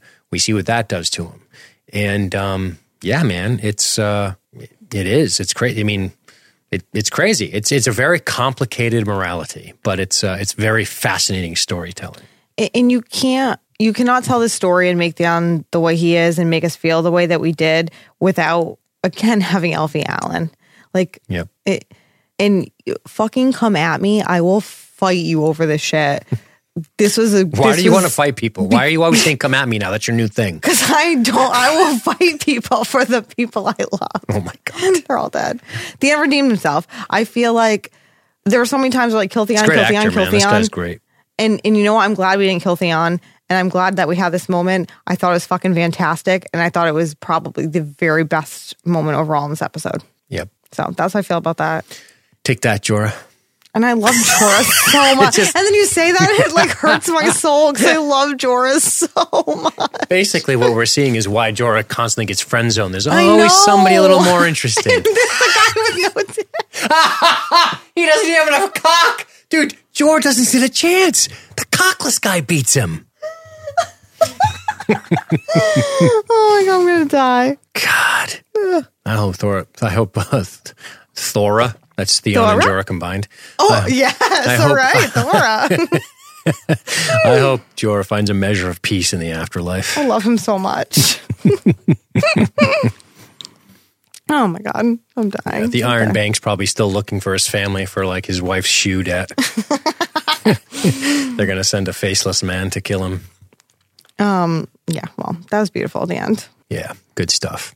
Um, so there's, there's a lot of cinematography stuff we should be talking about that we're not. Yeah, we're not a cinematography cinematography podcast. Can we talk about one more thing? Oh my God, we are a podcast Yeah, I that know. talks about many things. but I know I feel like we've touched upon a lot of the episodes and stuff, We and have, yeah. I don't want us to miss. Um, I want to talk about a couple of things. So so let's bullet out the things we have left. okay, You start. Sansa, Tyrion. Okay. Also, we should talk a little bit about the dragons. Some of the cinematography of the dragons flying is Okay. really amazing. When they Yeah. go into the clouds, it looks ridiculously cool. I Yes. remember going, "Whoa, look at that!" Moments of of the dragons doing strafing runs looks incredible. Um, I don't just love dragon fire when it when it barrels into people. I love that th- that it has like a kinetic force to it. It doesn't just ignite people on fire; it literally blows them twenty feet away. It looks so cool. Um, a lot of that stuff is cool, but the cinematography with the dragons when they break through the clouds and they get up and there's the moon and you just see them kind of squaring up, it looks amazing. It looks like the most. It looks like every tale you've ever heard about dragons in Game of Thrones going back through the ages. This beautiful cloud night moon in the background. It looks ridiculously cool. Um, Th- I, this I could nitpick the ideas of having the dragons 500 mi- miles away from the fight. I'm not going to get into that. We've already covered the tactic bullshit. But anyway, go ahead. I'm sorry. Um, This is why we haven't seen Direwolves in two seasons, is so we could have this tonight. No, right. it's You're it's right. it's the truth. You know, we have our CG budget, and they were waiting on this this dragon shit, and here we got it. Like this is this is our dragon battle. yep. The dragon We watched fire. two dragons fucking battle. That was pretty fucking cool. The, the moment where the where the whites are climbing all over Drogon. Yeah, that's that is- fucked, dude. Oh my god. That scared the. Sh- that was like I was like that was great. That was fantastic. That was like overwhelming to watch. Overwhelming. It's really good. Yep. It's a really good moment. I thought to myself, he's gonna take to the sky, right? I was so glad he did. Yeah. Oh yeah. Hundred percent. And I was like, you you kill this dragon, I'm gonna be mad. Yeah, because I picked him to live in my Deadpool. Just like, cool. You picked Drogon to make it. Yeah, but the other one to die. Got it. So when I saw Ghost and like the other dragon were dead. I was like, great. I picked them both in my Deadpool. But, oh. You're like, well, I need that cool two hundred bucks, guys. So let's get back to let's stay on target here. What do you what what are a couple uh, what are a couple bullets you want to bang through before we Still call it a Sansa night? and Tyrion. Okay. Um, lead the pack. Whoever made that meme about Sansa and Tyrion, they're like, "Oh, is Jessica gonna hate Sansa Brian now? Just Campbell. crying in the fucking crypt." No, I don't hate Sansa because Sansa's being fucking realistic. Okay, she doesn't have a dragon. She doesn't know how to fucking fight. She's gonna stay with her people, and then if everybody else dies, she can like lead the new world. Whatever, it's fine. Okay, relax. Sansa literally doesn't know how to fight. Here's all the good shit that I liked. Little character moments. The beginning, Arya and Sansa are hanging out, and Arya gives Sansa the um the weapon. And Sansa's like, I don't even know what to do. And Arya says, stick him with the pointy end. I love this cute. moment. It was adorable. Awesome. I, Well I earned. loved it. Um, when they're down in the crypt, the conversations between Tyrion and Sansa are fantastic. Um, and I don't even know why I love them so much, but they were they were so good. Mm-hmm. Um, where they're just talking, and and Tyrion's like, I should be out there, and Sansa's like, Why? Neither of us could do anything. We're no good out there. There's no point. And then um, he says, maybe we should have stayed married. And she says, you were the best of them. He said, what a terrifying thought. then she says, a marriage. laughs about it. Yeah, so which is cute. Then she says, a marriage never would have worked because of the Dragon Queen. They would have had divided loyalties, which is interesting. Um, and then we get the moment afterwards in the crypt with the two of them hiding. And do you know what I love about this episode? I love that they're both fucking terrified. They're both so scared about their impending death because that to me is realistic. These are two, Tyrion more so being in battle, but Sansa not at all. Sansa was supposed to fucking be a princess and marry a king. Do you know what I mean? Correct, and that's all she actually ever wanted. That's that's how Sansa's whole life was. That's how she was groomed. Yes. Ned Stark and and now she's in this crypt being overwhelmed by dead people coming and and I like that they're scared. I love this moment between them. And they look at each other and Sansa shows that she has a weapon and he kisses her hand and they both fucking run. And the piano is playing and it's it is to me realistic and beautiful and well done and I loved it. I really love the moments between them. I thought they were so good because I thought we had two great characters in my opinion interacting and I I liked how scared Sansa was because it was realistic. If Sansa was out there fucking fighting, I'd be the first person on this podcast bitching and moaning about it. it. they literally had it filmed and they cut it. Sansa fighting? Him and him and Tyrion come out and they stab shit. Fantastic choice. I'm serious. I would have been so mad. Uh, Tyrion, fine. That I would have been okay with, but not Sansa. It does not fit with her character. It is never who she's been. And I and I like the the reality of her knowing that's not who she is, but being like, if I have to fight, I have this weapon, I'll do what I have to do. Correct. But at the end of the day, I'm scared. I love that. I'm I think they made the right choice.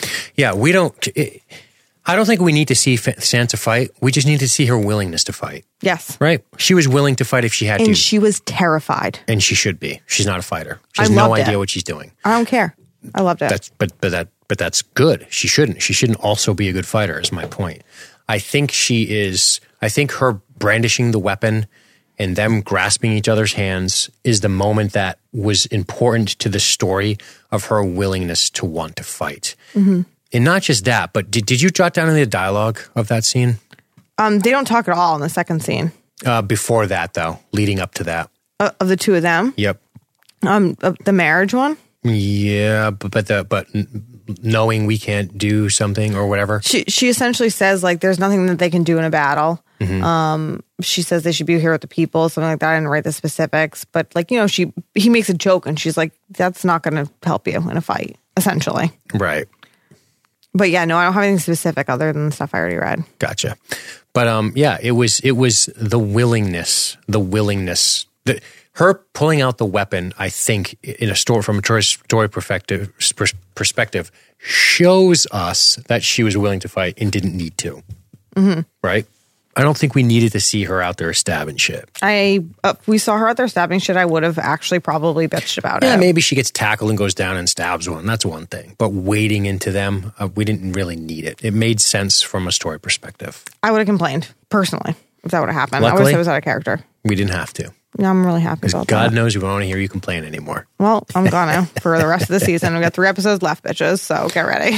Um. so yeah, it was um it it was an awesome moment. What what is it? What what do you think about them interacting? Does it make you think of anything about what's in store for them as I don't characters? ship them. Let's not No, I'm not talking about crazy. that. But let's just say I think that they are both smart politically Mm-hmm. and would be. I, I think Tyrion make a great hand to the queen if Sansa was sitting on that Iron Throne. That's for fucking sure. yeah. I mean, he knows Westeros politics, right? Yes, he does. She seems to be starting to know them pretty well. You know what? Uh, if this season ended and Sansa was sitting on that Iron Throne, I wouldn't be mad. Just saying. Right? That's fair. mad. Okay. How awesome do the whites look in this? When they're going to the Godswood, where you said they're rolling up on my homies at the club or whatever. I said, how is that? I said, how is the meme not been made yet? Where you have the Night King flanked by the whites, and it's like when my home, when my homies and I roll into the club. yeah, can someone please make that and send That it to should me? totally be a meme. Because I will now. use it all day, every day. I guess I could make it with meme generator. I mean, you but, could, but so could our listeners, and they're better. They're just better. yeah, they're much better. Make us that meme. They please. should do. They should take these, Or even better, us. like a GIF, like where they're actually moving it and it says that at the bottom, like when I roll into the club with my homies. Thank you. and it just shows them sort of like strutting for a second, Yes. and then it repeats. Please, God, someone make that for us. That's awesome.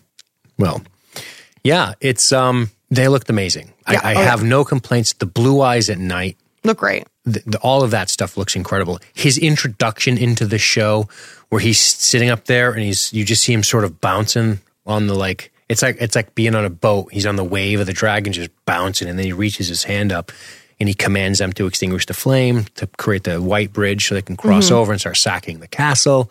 All of that stuff looks incredible. Him getting on the him him uh, and him hanging back. I like the use of winter to to extinguish flame to make people cold to mm-hmm. to obscure vision. All that stuff was really slick. That that that literal storm came at his behest. I'm guessing he's a pretty powerful guy, mm-hmm. Um, which is why he gets killed by a little shitty dagger. But um, um, is there anything else you want to get to before we talk about the Night King's demise? Oh, Melisandre died too.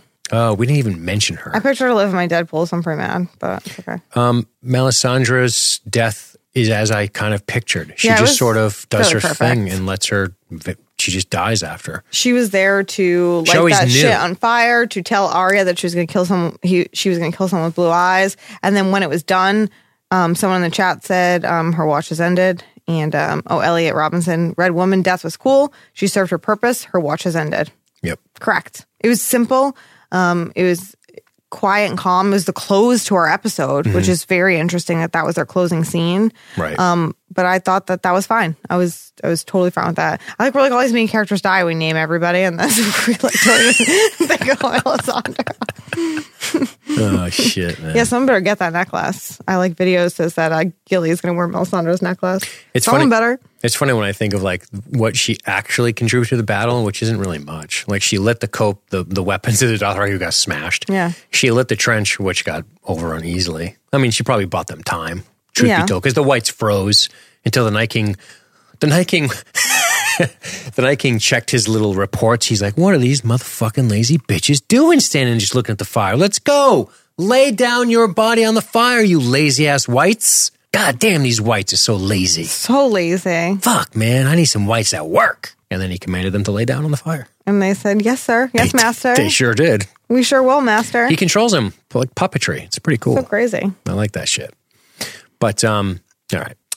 Yeah, let's uh, talk about the death of the Night King. I guess let's move Sure. right on to that. Is there um so the death of the Night King sequence I want to talk about um oh poor Theon. I want to talk about as um look at the pause image. Why did you do that? So the the Night King death I kind of want to talk about in the sequence with sort of Jon because he's kind of trying to make that epic run to the Godswood. Oh, we're gonna talk about Jon. I don't care, but okay. Let's go. Wrap this shit up in 15 minutes, call it a night. but um he I again, because we have a lot of listeners who are going to get mad if I criticize this episode apparently in that chat. Yeah, chat. I just want to say whatever about Jon and his dragons, I just think he's better served down there. And this tracking shot on him rolling through Winterfell is so badass. We love the tracking shots in Winterfell. More this of a- is why we it's, love. It's more of a follow, but a chase cam, but whatever. Not fuck. What's the name of that episode? Watchers on the Wall. That I just said. Hard, hard home too. Yeah, yeah, but okay, but we're talking about Watchers on the Wall. Tracking right. shot. That really good tracking shot. You know what I'm talking about. I, I know exactly what you're talking about. Let me- Remember me- when there's that great tracking shot in Watchers on the Wall? Where's uh who's my uh my remember when friend in the chat? um, who is you Was it Taylor? Galloway? I feel like it might have been. I don't remember. I feel like he supports me. He might. But um, so Night King. Yeah, Night King. Um, Jon's making his epic run to kind of get there and save Bran. Um, we watched Jon run by a bunch of people almost dying, but not quite. This is something that bothered me and was bad um, filmmaking, I feel. When, you know, you see Sam getting overwhelmed and Jon like looks and it's almost like that second, like, do I save Sam or do I continue on to try and save Bran? He keeps running, but Sam's to live anyway. And he's gonna see Brienne and Jaime almost dying. And he's gonna keep running, but it's fine because they're gonna live anyway. And like that to me was made really cheap by you know all those people living. Gotcha. Um, right? I'm not wrong. Like you understand the point I'm I, to I totally get what you're trying to say here. Again, this this comes back to it's not about character death math. It's about storytelling. right, and that Right. was that was bad. Right. Storytelling. Don't show me those scenes where it seems like you're being like, okay, Jon can either go and try and save Bran or he can save Sam. Maybe if Jon was going to save Bran, we would have lost one of them, but he doesn't get there. So maybe But he still runs by Sam I- and leaves him to die. I- that was so hardcore. I was like, fuck. I was like, damn, dude. Um, yeah, so he doesn't get there in time because he's too busy dealing with dragons and yeah, shit. he sees he sees. I think he sees Jaime and Brienne, Tormund, and Sam all kind of get Yeah, overwhelmed. and immediately he really sees Sam and he pauses like it's like fuck should I save Sam? And he's like, yeah, I'm not gonna save Sam. I'll let him go. Yeah. I'll just let him go. He talks too much. Who knows what he'll write in my book? so, anyways, he goes on his epic run, but he doesn't make it there in time. But someone's gonna make it there in time, and um, I don't care about Bran, but um, I know like the thing that you talked about about that moment. Like, I definitely you should definitely talk about that Okay, I will. because it's so good. Got it. Yeah, the the positive part of that stuff. Yeah, there Um, are positives. All right, let's just cut this. Why are we burying? Why are we fucking belaboring the point? Arya kills Night King. What do we think? But you know what? Honestly, we care more about a lot of other things. Here's how I feel about Arya killing the Night King. Why was it so easy? I don't care that Arya killed him. I just care that yes, I'm in the same camp. like 'cause I love Arya and I, I- can get behind it. I can really get behind I it. I want to make this clear. I don't have a problem with Arya delivering the killing blow to the Night King. I don't. Me neither. I think it's kind of a bummer that outside of being a giant lure, Bran never really like the warging, the like nothing Bran sucks. But but the writers suck because Yeah. they're not doing anything with him. They kind of like he has this whole journey, becomes a three eyed raven, and he learns what to lure him to the Godwood. And at the end of the day, he doesn't. I wanted Bran to be a little more involved directly with the Night King's death. I don't know how. Don't fucking ask me. I'm just saying it felt when it ended. I was like, okay, it's it's kind of over, and I kind of felt a little like a little bit. I did. Mhm, so I felt and I'm too. fucking sorry, listeners. You can write me ten messages about how I'm wrong. Go fuck yourself. I'm just saying that's how I felt about it at the very end. Now, that's not because I think Arya shouldn't be the one to kill the Night King. Yeah. I don't mind her killing the Night King. Maybe if Jon was present and they're battling and she sneaks in and kills him and Jon's getting overwhelmed and he can't win and Arya saves him while he's fighting the Night King. Like, Yes. Fine. Like, cool. Something like that would have even been cooler. This is this is like some Marvel shit to me. This is like MCU shit to me. Like the flying in behind him, stabbing her. I, there was the false hope, and I don't mean this because I don't like Arya for fuck's sake. It's because I like good storytelling. Where I said, "Holy shit, Arya's about to die," mm-hmm. and Jon's going to come in after Arya dies, and whatever. But it didn't. Again, I, her catching the dagger, that's kind of cool. We saw her working on the move when she's practicing with Brienne. I get it. Talk about all the prophecy you want. I get it. Blue eyes, sure. I get all that shit. I'm not arguing that Arya killing the Night King is wrong. I'm just saying the way it went down is a little bit, I'm, I'm a little bit not cool with. I can That's totally all. get behind That's Arya all. as the killer of the Night King. I Totally agree. fine with it. Totally, Totally can get behind it and, and be like, this was good. And this is why I watched all that annoying shit of her in the House of Black and White or where the fuck she was. Yes, that's that's a great Um, point. I didn't even consider that. We watched all that time of her being there, learning to become an assassin, learning to to, to sneak up on people, do things in a different manner. Um, so all that shit that we hated was to lead up to this moment where she could do this thing. Um, that's why she became no one. All of that, I'm fine with that. I'm fine with the fact that she killed him. What I'm not fine with the fact is this was the most anticlimactic death of what was the big bad of an entire fucking series. I don't mean a season. This isn't like fucking um the master and Buffy. This is the Night King. This is your big bad for eight seasons. And this is how he dies? In this one brief moment where Bran's like, eh, my sister's behind you, cool. And Arya's like, stab, stab, stab while you're choking me. Oh, you're dead with one stab. One step. Which, yeah, Right. dragon glass, I get it. But I don't mind the dragon glass either, but even that I was and, and look, I'm sorry. I'm sorry. Uh, the the cat's paw was already used to complete a very cool poetic justice. The cat's paw, that the cat's paw's dagger mm-hmm. that Baelish tried to kill Bran with Yep. was used to kill the Night King. No, it was used to kill Petyr Baelish. That's way cooler because that's the justice it deserves. Yes. It didn't need to be that fucking weapon. Whatever, I don't care. That's nitpicky. I get it. I just the the catching him in the one blow. I don't know. I don't know. I I I kind of just went, huh. At the end, I kind of just went, huh. yes. Right. And, and yes, everyone's like, no, Cersei's the big bad. That's how it's intended to be. I agree with that too. Don't get me wrong. I'm fine with the fact that this was not our last battle. And our last battle is going to be Mm-hmm. Sure. Cersei.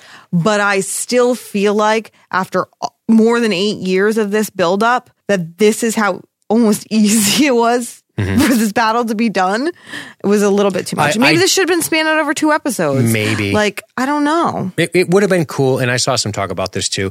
It, there, there's this cool idea like Winterfell gets overrun, they flee south, they regroup, and they defeat the Night King in the next episode or something. I don't know. Again, this is all of us assuming we know what the fuck's going to happen in the next three episodes. And in two episodes, we might be like, who gives a fuck about how the Night King died? Because wasn't this amazing? Right? That's that's what happens in these shows. We we we forget, you know, trust me. I'm rewatching Battlestar Galactica and knowing what happens when you go back and rewatch it, you judge it a little bit differently because you know the whole thing and the way it's going to go down. That's not to say that's right or good or better writing. It's not. I'm just saying that's the way we are as people. That's how we fucking see things. It's not a it's not a critical analysis of the creative process. It's just how we process shit, or at least how I process shit. Um, but yeah, Jon Jon Snow, who has been talking about the Night King forever. Yep. Jon Snow, he went to the wall. He went there. He ventured north. He ranged north. He uh, got hooked up with the wildlings. He went out there. He went to the whites. He fought the whites. He saw the Night King. He engaged with the Night King. He went way out into the fucking woods when the dragon got killed, way out into the mountains. He's always been a part of it.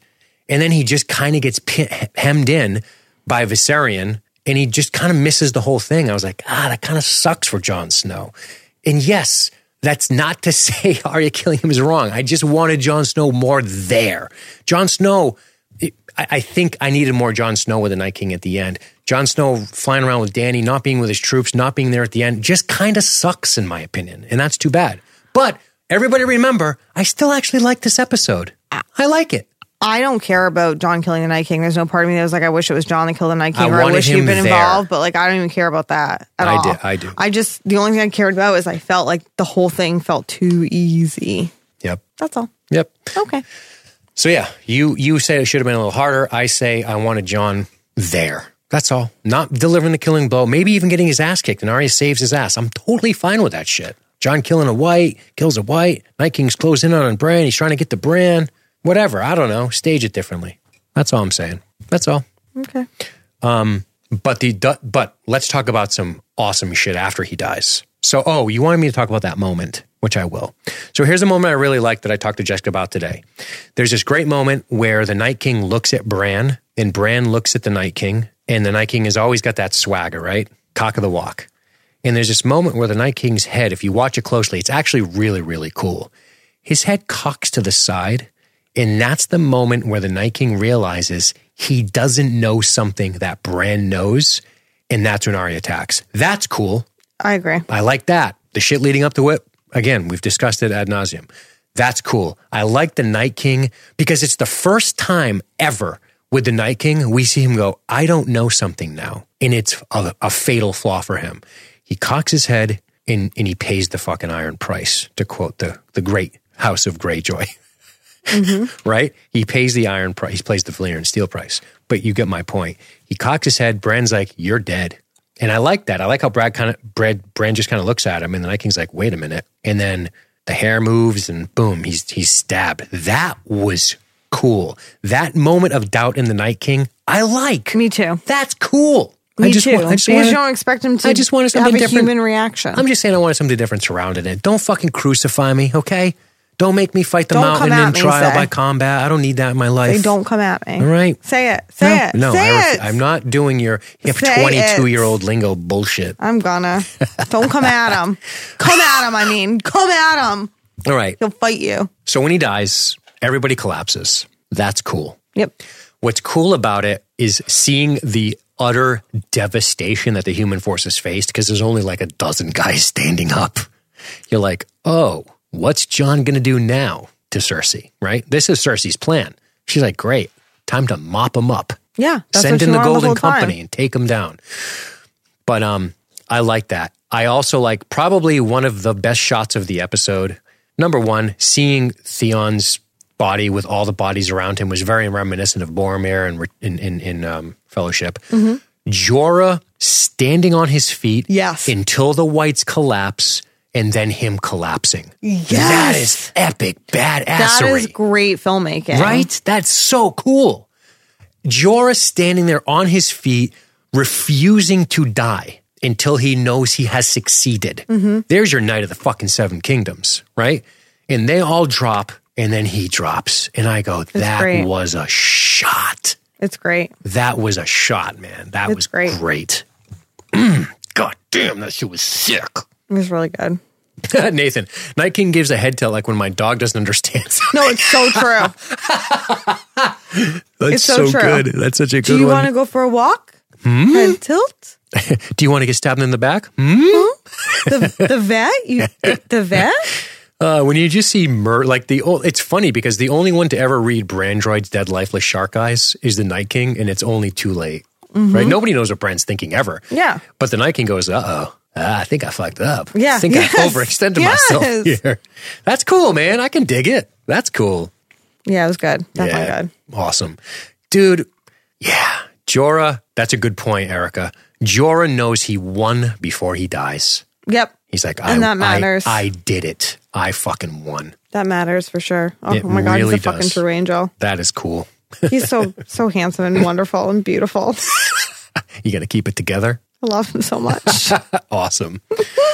well, the long night. So here's what we did. Such a long night. There's a million chats. There's there's a million there's a million comments. We're not going to get into them. No, I What we're gonna do I don't is even have 'em. we've we've shared a lot of the thoughts of the people who tuned up in the live chat. So that's a reward. You're in the live chat. You we, get a reward. we talked about some of your commentary in the live chat. That's awesome. you That's got not mad at me when I did it, but I did it anyway. I just want you guys to know. Light King blew Blue 23 lead like uh like the Falcons there. They're in the chat now saying Jess has forgotten about Theon. They're fucking ruthless. What am I going to do next week, guys? All my boyfriends are dead. I got Tormund. I got Tormund. Dude, Jorah died knowing he won, man. That's the shit. He's so beautiful and so handsome and pure. And and that's not the overshadow thing because Theon died knowing he was doing something that he wanted to do willingly and dying in a place that Bran invited him to say is his home. That's true. Not like the place you live because my dad took you hostage because your daddy misbehaved. You know what I mean? But like your home, your home, dude, and it's cool. And you know what? You're a good man. I'm the fucking three-eyed raven. I know. It's like, hey, remember that time you pretended you burned me alive? It's cool. it's cool. Remember that time you you worry about that remember shit. that time you punished all those northern girls with your giant penis before the Bolton cut it off? It's cool. It's big. Go back and take a look. Cool. All right. Um, So, in lieu of all the listener comments, because we handled that in chat, what else do you want to say about this before we go? You know, it it had a lot of problems, and those problems are still going to be there, even if we can justify them later. It doesn't change the way it was filmed, and What, the- what would the biggest problem is probably just showing characters get The fake overwhelmed outs, too the many fake outs, the fake outs, the fake enough. outs. Continue. for sure. If you give We've me belabored the meaningful point. deaths of all these characters, whatever. Um, was this a great episode of cinematic television? Like I hope that would it would be the best hour and twenty minutes of my life. No, Would you call it great, no, pretty good, really good? How about this? Why don't we apply the LSG scale? I'm not good at that. I like it, Okay. straight like it. Um, this was no Hardhome. This was no Watchers on the Wall. I'm sorry, it wasn't. That's it, okay. it was not, and I wanted What's wrong it with to that? be, and There's it nothing wasn't. wrong with that. What's wrong with it is them. They should have made it that, so they didn't. Okay, I, I did nothing wrong. They did something wrong.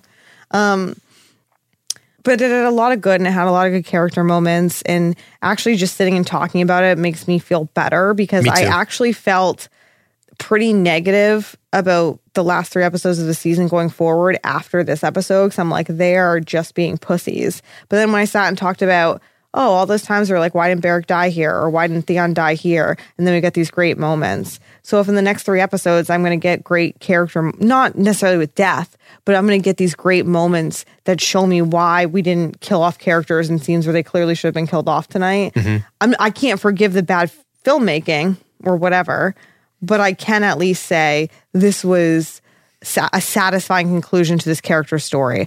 All I want is satisfying conclusions to the stories that I've I've I've cared about so much for all these years. I think that's a good way to say it. I just want satisfying conclusions. That's it. Um, I'm a, I'm going to say I'm to be bold and say I'm a solid like. Isn't that what I said? Yeah, it's not bold. I'm, I'm being sarcastic. Um, I, I don't I don't love the episode. I definitely don't dislike it, and I think that there are some really awesome and powerful moments in this episode. I think that there's great moments of uh, uh, that where the cinematography really works. There are moments where some of the the some of the lighting is confusing and difficult. Not the whole episode. Everybody relax. Um, and uh, and I am. It it has me in a position going, wow, we have a lot of shit coming there's always been this discussion, and I, and I know that there are camps that are 50 50 on this. People are like, the Night King's more interesting, fuck Cersei and all the bullshit. I, I happen to be in the latter camp. I like the Game of Thrones. I like when people are doing crazy shit, making maneuvers, doing things, being tricky. I don't. The Night King is cool. He looks cool, but he's not Tywin fucking Lannister. He doesn't have a personality. He's not a guy where I go, wow, the, the machinations and the this and the that. He's just this inexorable force. The Night King is a force of nature, okay, that you have to contend with. And that's not to say he's not interesting, but to me personally, I'm more of the guy who's like, I like the Game of Thrones. I liked it. I liked the, the threat looming in the north. I liked it more when when House Tarley's moving against this house and the Martells doing this and the fucking Starks are doing this and Lannisters doing this and people are dying for the choices they make. That stuff is really cool to me, and I'll always think it is more interesting than the Night King. But I still think the Night King is pretty damn cool. So I'm in the camp where I go, I rather the show end with the Westeros Iron Throne shit than with the Night King shit. I'm glad we're kind of. I I wouldn't have minded if it spilled over to a second episode. They had to retreat. Blah blah blah. That's all cool. Yeah. But I, I I do prefer that we can we end Game of Thrones by doing the Game of Thrones for the last couple episodes. Do you want to tackle this question? How does it end? Who sits on the throne? Yes. Okay. I don't want to get into how does it end. No, no, no. I think specifically, um, how does the Game of Thrones end? Who will sit on the throne? Whom will sit on the throne? So I, I this was in my Deadpool, so I'm curious, and I, I could change my If answer. George R. R. Martin was still writing it, which he's not, it wouldn't be Dany, but I have a sneaking suspicion it could be. Um, because I think all of a sudden, and, and this might upset me to say it, but I think people are going to be like, "Oh, she, amazing!" I, I think she, I think people are going to start rallying behind Dany now. Okay. Part of me thinks she would just destroy the throne, but part of me thinks for a minute she's going to want to sit in it.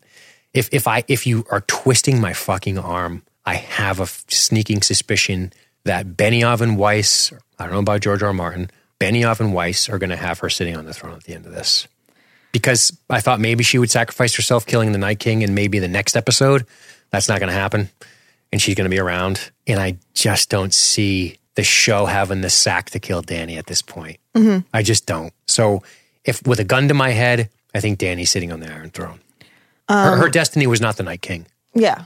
So That was Jon's, which Arya took over for him. I'm an asshole, but no, you know what I'm saying.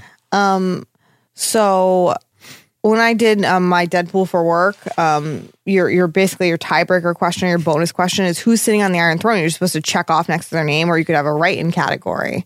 And I, in the write-in, wrote the love child of Dany and John. And there's still a part of me that's pretty heavily behind that. Wow. That we're going to see like a new generation of there's not going to be Dany or Jon. That it's going to be some like a like a child, like the future. Like that's how it's going to end. Like that the Targaryen like line this Targaryens and Star- a Song of Ice and Fire. Right. Literally, it's a Song of Ice literally and Fire. and I I still Literally, there's fire and ice sitting in the flame. I I'm still joking. It's not no, literal. but I, I still will. Um, I will get behind that theory a hundred percent, and I'm going to stick with that until it happens or doesn't happen. If I have to pick a character that is currently on the show, this is probably what not what's going to happen. But I'm gonna I'm gonna put fucking Sansa Stark on that Iron Throne. I like it. Um, it's gonna be the love child of Dany and Jon, 100. percent That's what it's gonna be. But if I have to pick an actual character that's Well- actually on the show right now, But think about it, because I'm gonna take Sansa. the vic- the war is Give me going to Sansa for the win. the war is going to end, and somebody's going to sit on the throne. It's going to be the kid's not going to be around at that point. Somebody's sitting on it before that kid. But how the show's going to end with what? Oh, you, oh, I see what you're saying. Yes. Okay. Um, how does the show end? Not how does how does victory? Not who sits on it first, but how who who do we see sitting on it when we roll credits? That's If- what I'm saying. Okay. So do we? So in my mind, I could see us rolling credits on the um the child of Jon and Dany sitting on the Iron Throne. That being said, um, if you and and I I just want to root for this. It's not even what I really think is going to happen, but give me fucking Sansa Stark, baby. give me Sansa Stark on that throne. Will anyone else throw up if they abolish the throne and it becomes this big Yes. democracy? Me. And we're like, yay. Me, I will literally kill myself. I, I know that's been bandied about as I will well. kill myself and I will be dead. So there will be no Stranger Things podcast. un- ooh, Clear your lives. Unborn Baratheon, I dig that. Arya's kid. All right, enough of this bullshit. no, my unborn kid wins, you bitches. No, my unborn kid. No, my unborn kid. No, my illegitimate bastard. All right, ladies and gentlemen, we had a blast. We are out of here. You guys are the best. We will catch you guys on the flip side. Thank you. Bye. All right, ladies and gentlemen, thanks for checking out LSG Media's coverage of A Game of Thrones. Make sure you check us out on the web at libertystreetgeek.net. That's libertystreetgeek.net, where you can see other shows we have like The Walking Dead and the Science Fiction Film Podcast. All right, folks, we will catch you next week. Have a good one.